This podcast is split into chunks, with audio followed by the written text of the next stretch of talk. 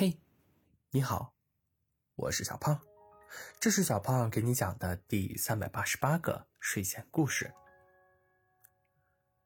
很久很久以前，天庭和人间是相互隔绝的，天庭的仙女们不能到人间游玩，人间的人们也不能到天庭参观。然而，有一个。名叫彩云的仙女，她总是梦想着到人间去看一看。终于有一天，她趁王母娘娘不注意，偷偷的溜出了天庭，来到了人间。彩云被人间美丽的景色所吸引，她漫步在田间，听着鸟儿的歌唱。看着蜜蜂在花丛中忙碌，就在他陶醉在这美好的景色中时，突然，天空中传来了一阵雷鸣。原来是一位龙王在召集所有的龙，准备降雨。彩云看到龙王英俊潇洒，心中暗生爱意，而龙王。看到彩云的美丽动人，也被她的魅力所吸引。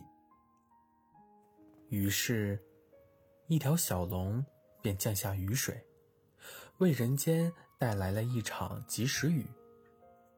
彩云和龙王相会之后，便决定在一起生活。然而，他们的爱情并不被天庭所容忍。王母娘娘得知此事后，非常生气，命令天兵天将将彩云和龙王抓回天庭。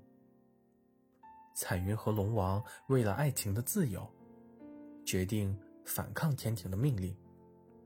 他们在人间收集了各种奇珍异宝，准备献给王母娘娘，希望她能够成全他们的爱情。经过了一番艰苦的旅程，彩云和龙王终于来到了王母娘娘的宫殿。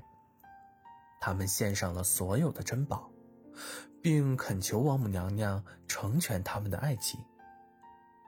看到他们如此坚定的相爱，王母娘娘被感动了。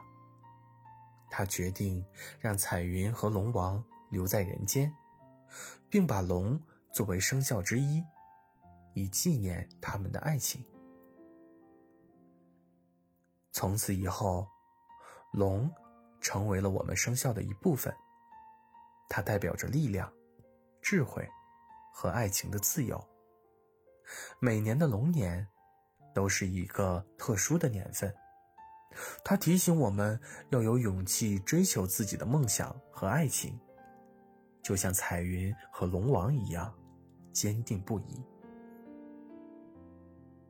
好啦，故事讲完了，还有一天就是农历的新年啦。小胖在这里祝福大家，新的一年所求皆如愿，所行化坦途，多喜乐，常安宁。也非常感谢大家的支持与鼓励。小胖的睡前故事要停更几天啦，小胖要去陪家人一起过年喽。我们就新年之后再见吧。好啦。我们明年再见，晚安。